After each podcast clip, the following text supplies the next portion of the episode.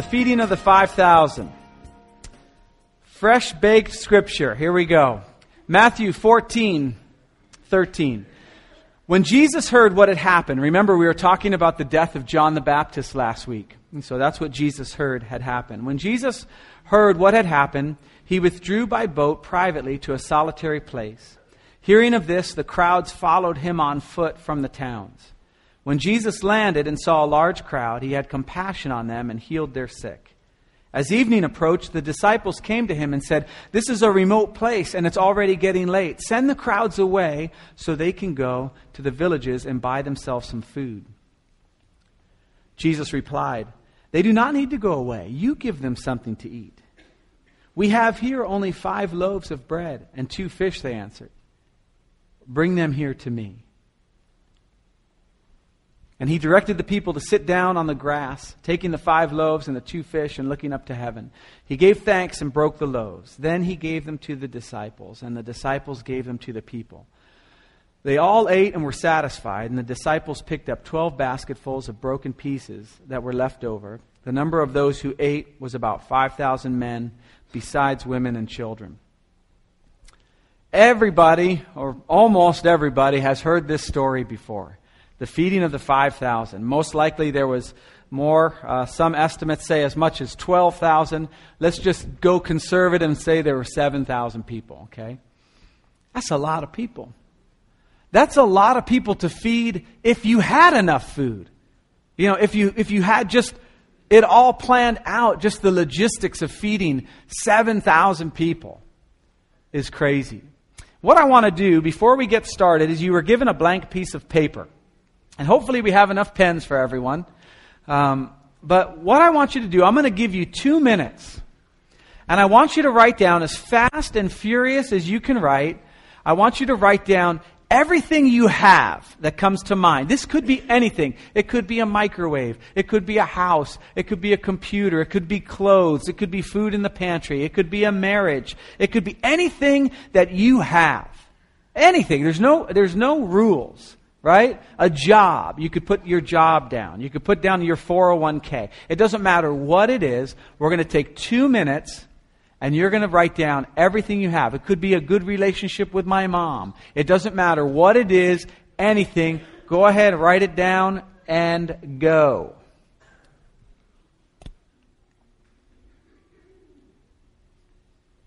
Pencils up? Okay. I've always wanted to do that.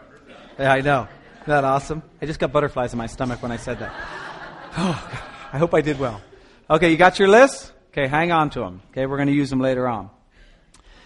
So we have the feeding of the 5,000. Everyone knows the story. And I don't know how you imagined it going down. I, have seen it a lot on, uh, you know, different movies about Jesus and stuff. And it's a basket that goes around, and it never, you know, they just keep pulling stuff out like a mag, like a like a rabbit or whatever, like a magic hat, you know, and it just keeps going around and around.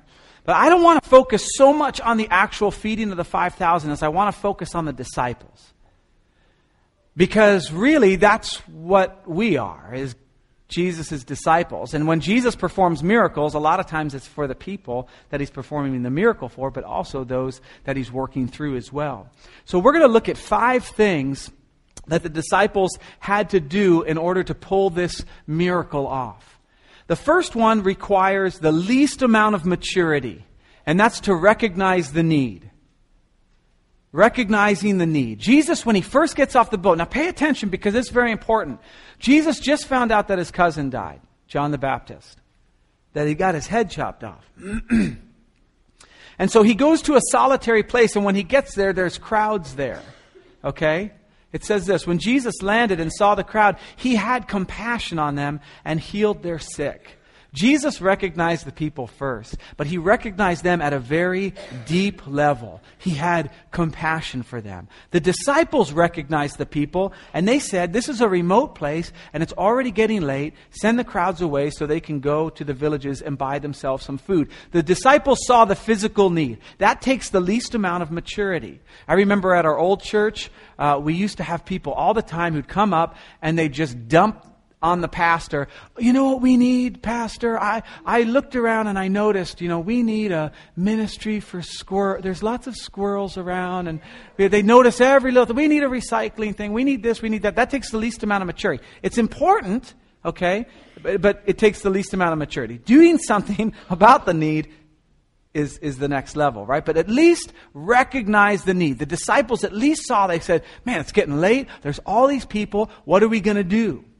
They recognize the, the need. We saw this back in Matthew. The scripture I have up is in John. He says, I tell you, open your eyes and look at the fields. They are ripe for the harvest. Although it takes the least amount of maturity of, of all the five things I'm going to talk about, it's vitally important that we recognize the needs around us. Either as a church or as you being a, uh, um, a, a person in your neighborhood, whatever, you look up in other words, get out of ourselves, get out of uh, what, what, what's all important to us, and look around and see the need, recognize the need. Is there somebody hungry? Is there somebody distressed that needs uh, a friend? In Philippians, it says, Do not merely look after your own personal interests, but also the interests of others. Have this attitude in yourself that was also in Christ Jesus. See the connection? And now the disciples, it's pretty exciting because we've been watching the disciples all this time and they're finally looking out and recognizing the need. It's good stuff. They're growing. You recognize the need. They finally notice the people. I wonder how long Jesus waited. We're going we're gonna get into this a little bit later, but um, they, they saw the people, but it wasn't necessarily their own idea. And we're going to see this later. But when you see a need, when you recognize a need, it's usually the Holy Spirit. You say, I, ne- I never hear the voice of God. You know, the pastor talks about hearing the voice of God. Yes, you do. When you're sitting there and all of a sudden you go, you know what? I'm going to call so and so from church. That idea that came in your head, that's the Holy Spirit. And when you act on that, you open up the floodgates for the Spirit to speak to you more and more. If you shut it off, then you say, I never hear from God. You do hear from God. The question is, do we obey? But we recognize the need. That's the first thing the disciples did. Secondly, you realize your inadequacy. This is where we often stop. We see the need, we see how huge it is, and we go, I don't I got nothing for this. This is what was happening to the disciples.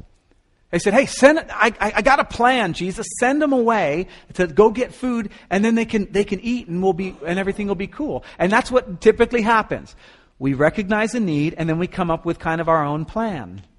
And it might be God's plan. Sometimes I come up with a plan, and I, I think that's, and we, it seemed right to me and the Holy Spirit, like it says in Acts, and, and, and we just do it.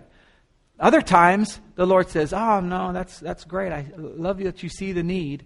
But you, you can't, you're not going to be able to do it that way. It's going to take something else. And so they say, We have here only five loaves uh, of bread and two fish. Now, watch what Jesus says here. He says in Mark. Because the, the, cool thing about the feeding of the 5,000, it's in all four Gospels. So you get little, it's like a little detective work. You get little bits and pieces from each one. It says, We have here only five loaves and two fish. He tells them, How many loaves do you have in Mark? Go look. What we did this morning when I had you write down everything that you own, or at least that you could do in two minutes, is exactly that. I had you go look. What do you have? Look at your list. You got nothing. let me let you in on a little secret.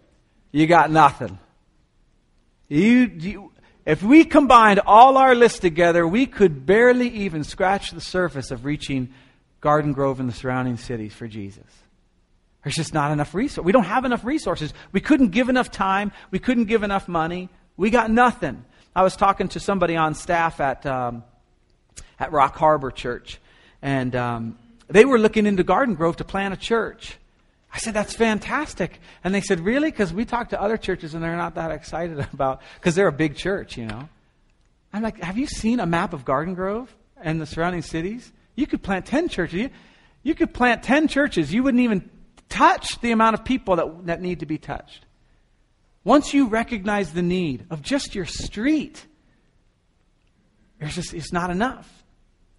Jesus wants you in that situation. Go look. Look at what you got and see how inadequate you are. In uh, 2 Corinthians, it says this Not that we are adequate in ourselves to consider anything as coming from ourselves, but our adequacy is from God. The disciples say, We have no money, we got nothing. As a matter of fact, in John, there's a great little side story of what happens. It's in John chapter 6. And Jesus is talking to Philip. Now, kind of catch the scene. There's all these people out here, and Jesus is just kicking back. He's teaching, he's healing, he's doing all stuff. And he just kind of leans over to Philip and he says this right here Where shall we buy bread for these people to eat?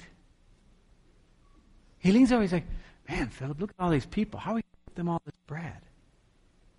And Philip, he says this. Oh, no, no, no, no, I don't want you to see that. Don't look at that. Okay, yeah. Because the, the, next verse is the, is the best verse in the whole Bible. And, and, and Philip, Philip has this discourse. Are you an idiot, Jesus? What are you doing? You, we couldn't, as you look at the, uh, uh all the Gospels, there's one uh, uh, Gospel that, where the disciples were going, it would take eight months' pay. We're going to waste it on just one meal for all these people? Eight months? But the best verse in the whole Bible is right here in verse 6. He asked this only to test him, for he already had in mind what he was going to do. Let me tell you something, church. God already has in mind what he's going to do through your life. And when you recognize a need and you go, man, that's too big, Lord, yeah, what are we going to do about that? How are we going to reach Garden Grove and the surrounding cities for Jesus? He already has in mind what he's going to do. You say, I got, got, nothing. Look at my list, Jesus. I got nothing. He already has in mind. If you think you're inadequate, praise God, you are. If you think you don't have enough money, praise God, you don't. Jesus already knows. He's not waiting for you to retire. He's not waiting for you to come to your senses. He's, he knows what he wants to do. He's waiting for obedience. He's waiting for you to see the need and go, oh man, this need is great. And he's asking, man, what are we going to do about that? He asks that to test us. It's, it's where we get the word temptation. He's trying us. He's tempting us. He's going, what, what's going on here? He's questioning what, what, what is going to be birthed out of your life your life of inadequacy. If you feel inadequate, so do I. We all are. But Jesus already has in mind what he's going to do. It's fantastic. He wants you at that place. If you feel inadequate, that's exactly where he wants you. Where it gets dangerous, where it gets dangerous for pastors and leaders, is to where they finally feel like they got it figured out. I don't ever want to be in a place in my life where I feel like I got it figured out. I want to get better. I want, I want to get, I, I want more knowledge. I would I always want to be at this, at this place of risk where God's going to do something. Number three, relinquish what you have. He says this bring them here to me. I love that. If we were watching this, this would be where they cut to a commercial. Okay? If you watch 24, this is where it go boop, boop, boop, because he says, bring them here to me. Whoa, what's going to happen? Isn't that cool? God wants your stuff. Bring it to Him. Bring it to Him. You say, I got this little thing. Bring it to Him. He said, Go look. Go look at what you have. Look at it. And then bring it to Him. Relinquish it. Bring them here to me, he says. Jesus works with what you bring him. If you don't bring it to Jesus, he's not going to use it. He's not going to steal what you have. And you say, but if I bring it to him, he might take it away. Yeah. he might. That's a blessing in and of itself. Sometimes we, we, we bring him what we, oh Lord, I, I got this relationship. Oh, you know what? That's not a good relationship. I'm going to take that. No. I need that relationship. See, Jesus knows what we need more than we do. Remember when he said, uh, uh, send the people away, he says, they don't need to go away.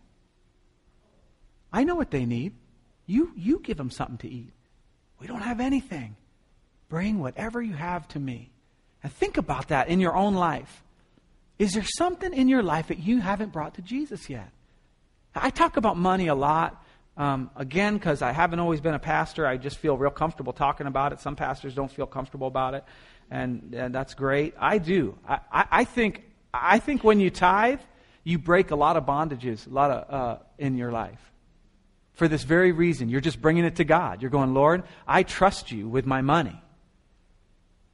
And some of us haven't gotten to that place in our life yet. And we wonder, why, why is my life in this, in this doldrum? Not, listen to me, because you guys know me long enough. I'm not saying that when you tithe, all of a sudden you get the new job and the fancy car. You might just have less money. okay? So, congratulations. All right? But what tithing does is it says, Lord, this is what I have. This is everything I have. And I'm going to give you 10% of what I have from my paycheck every time because I trust you.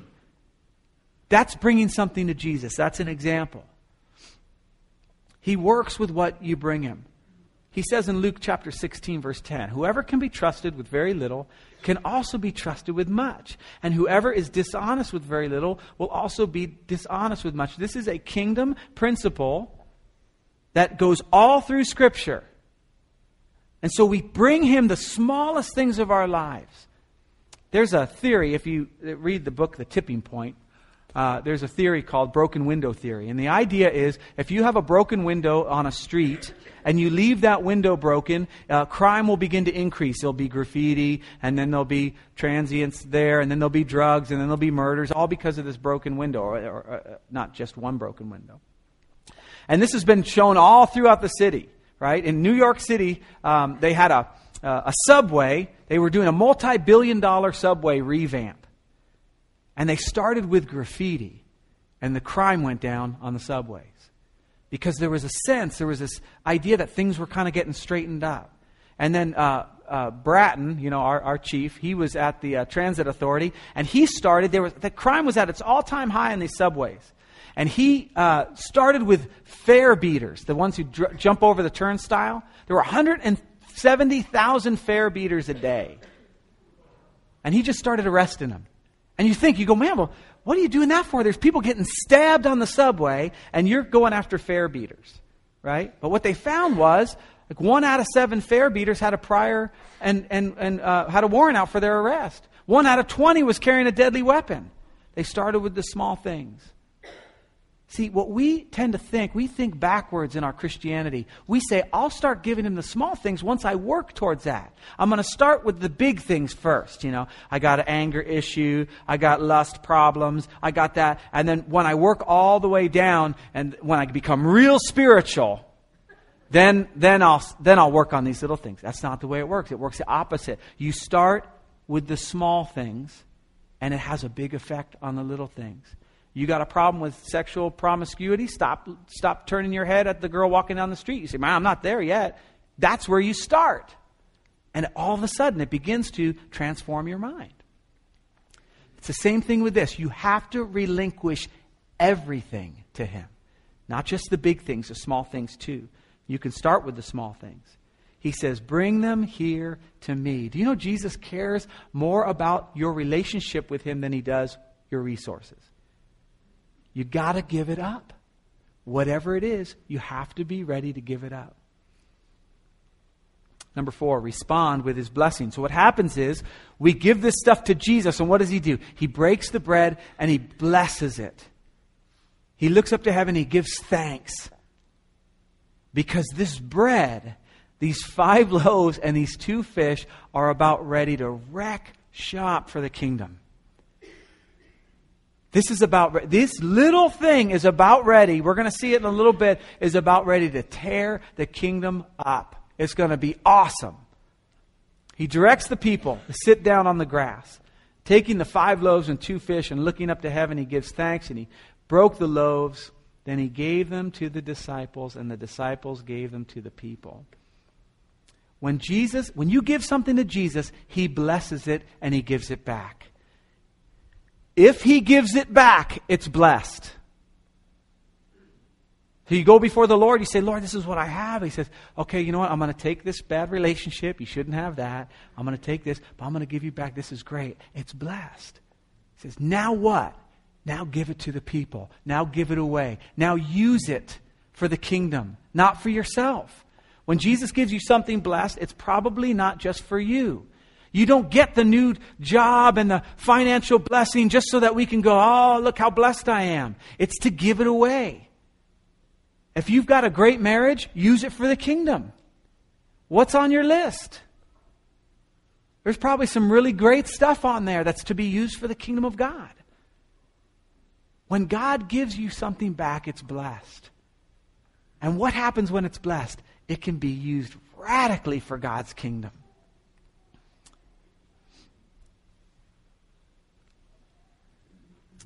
You know what? I'm going to move on. Number five, return to Jesus empty. This is my favorite point of the whole sermon.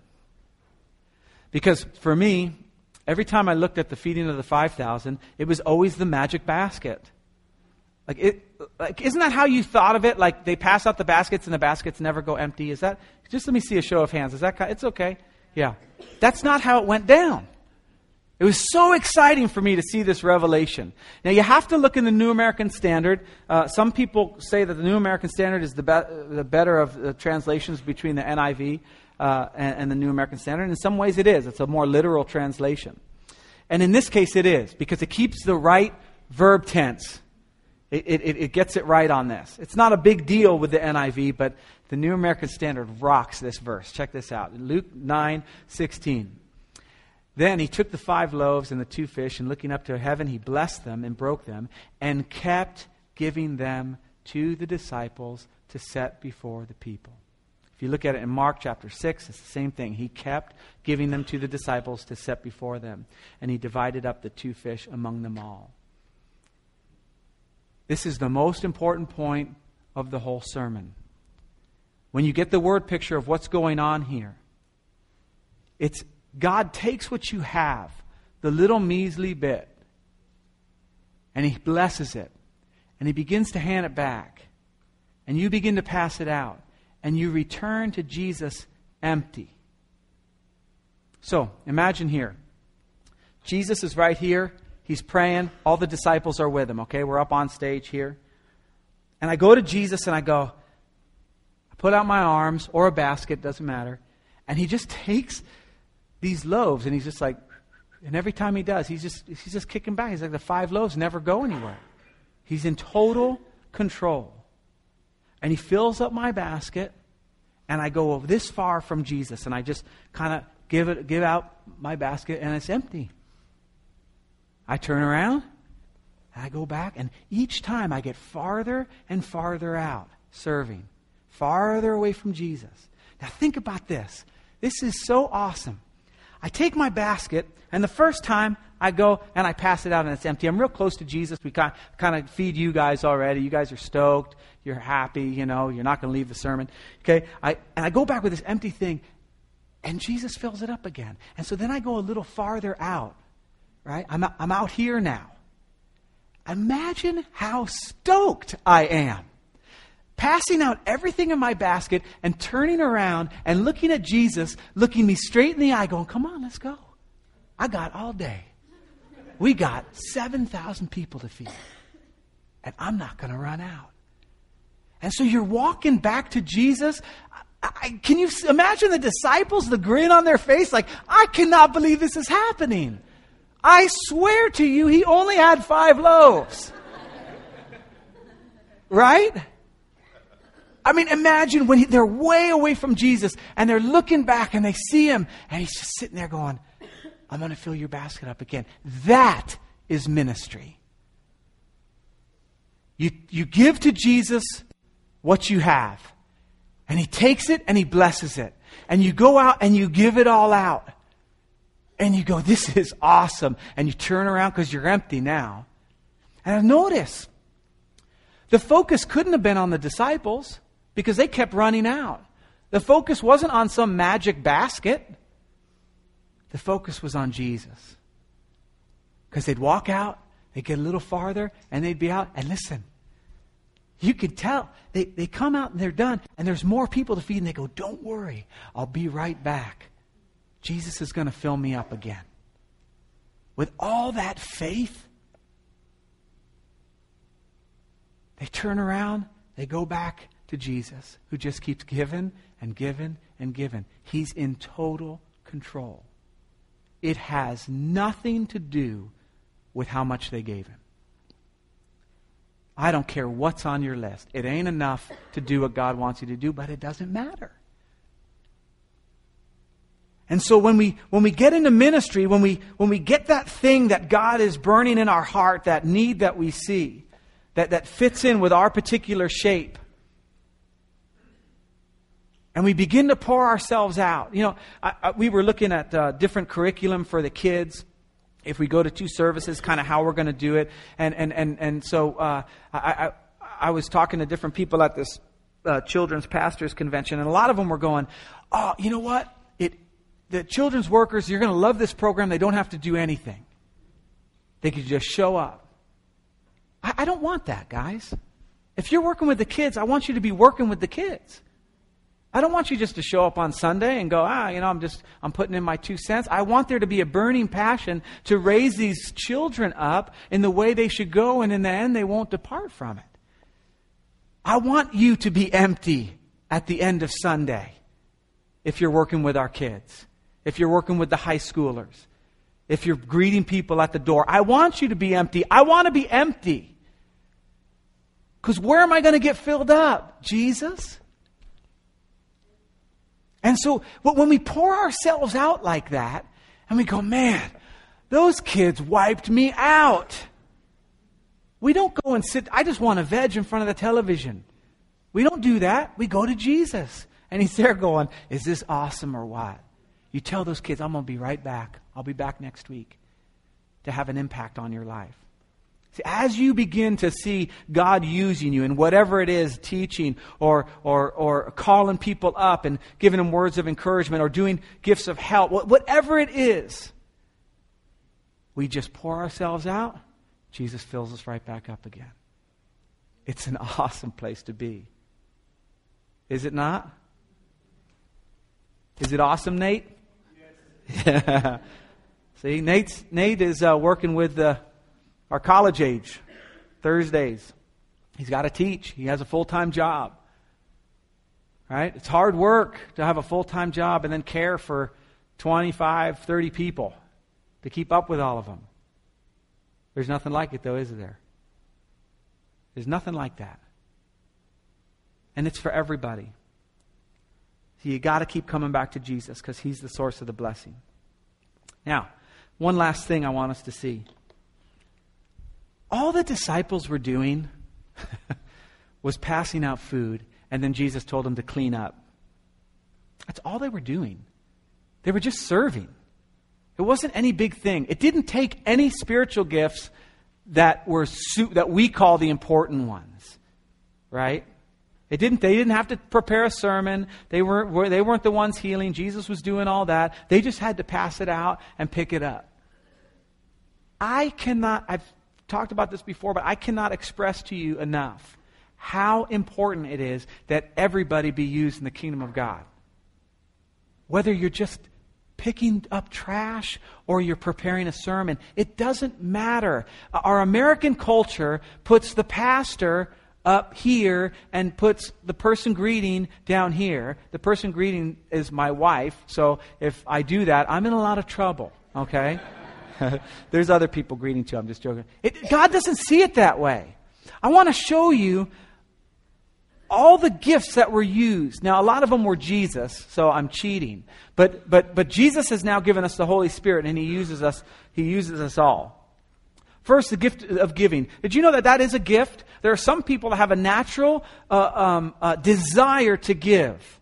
Okay? And God blesses them, sometimes financially, and they just give. They, you know who they are. They're just like, hey, I was thinking of you, and I got you this Starbucks card, or I got you this thing, or I saw this at the store, these socks, and I got them for I know you like pink, or whatever. Right? That person has the gift of giving. That needs to be used for the kingdom. This little boy, see, the disciples didn't even give what was theirs. they gave this, they, yeah, we got everything together. We stole this little boy's lunch, and, uh, and, and we're going to we're going to use that. You know, can you imagine tw- like 12 fishermen standing behind us? Uh, hey, what you got in the bag, man? You know, the kid's like, Some, give it to us. Jesus needs it, right? we're going to assume he had the gift of giving. He said, Jesus, I got this, I got this stuff. Okay? The gift of healing was there. Some, some, some of you have the gift of healing. You say, man, you, that's kind of wacky. That seems kind of creepy. You know, you, you actually believe in that kind of stuff? Absolutely, I do. Some of you have the gift of healing here. It's the body of Christ. Jesus was healing. He was teaching at the same time. Gift of teaching was being used in this miracle. Of course, Jesus was doing that. The gift of service or helps, passing out food and picking up food. Some of you have the gift of helps. You think, well, I'm not doing anything. All I did was set up chairs. All I did was make some food. it's a very, very important gift. Right? See, a lot of times when we act within our gifts, it's really not that big of a deal. Some say, some ask me, man, what's it like preparing a sermon every week? I don't know, I love it. It's in my gifting. I love it. I love to be in the Word all week long and figuring out what the Holy Spirit has for us. Right? Some people go, All I did was bake cookies. It's so important that you bake cookies. Trust me. Many, many, many a small group has lots of people because there's somebody with the gift. The teacher sucks, right? But those cookies, I just got the snacks are awesome, right? It's very important. All they did was pass out food. Exhortation. What does Jesus say? You feed them. You can do it.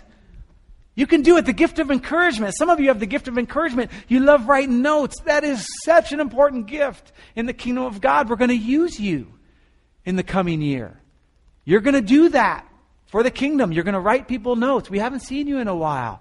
Is everything okay? How can we pray for you? You say, well, that's not, I like doing that. The ministry's supposed to be hard. It is. That's when you're empty. You just go back to Jesus. He's got more notes for you to hand out. Exhortation. He says, You feed them. I know you can do it, guys. What do you have? What do you have to use for the kingdom? The working of miracles. All right, that's another gift. Well, the bread and the fish were kind of the miracle. So that was crazy uh, to have all that stuff just keep happening. I'm praying for an outpouring of God's Spirit this year on this congregation.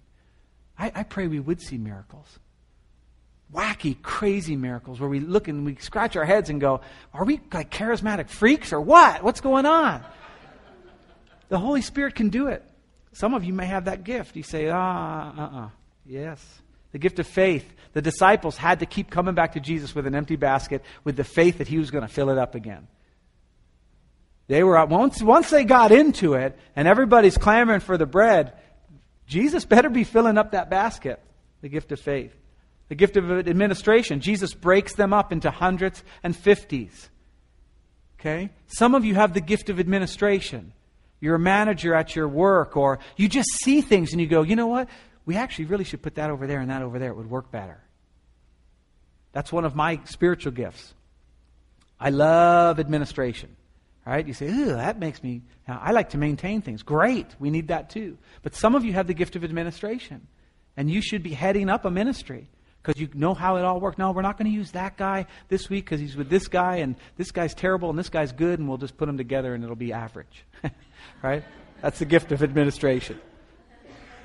Come on. All right.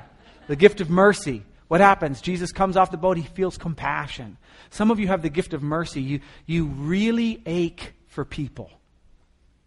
You really feel it. We need those people. Why? Because the administrator's just breaking them up into 50 and hundreds and doesn't really care, right?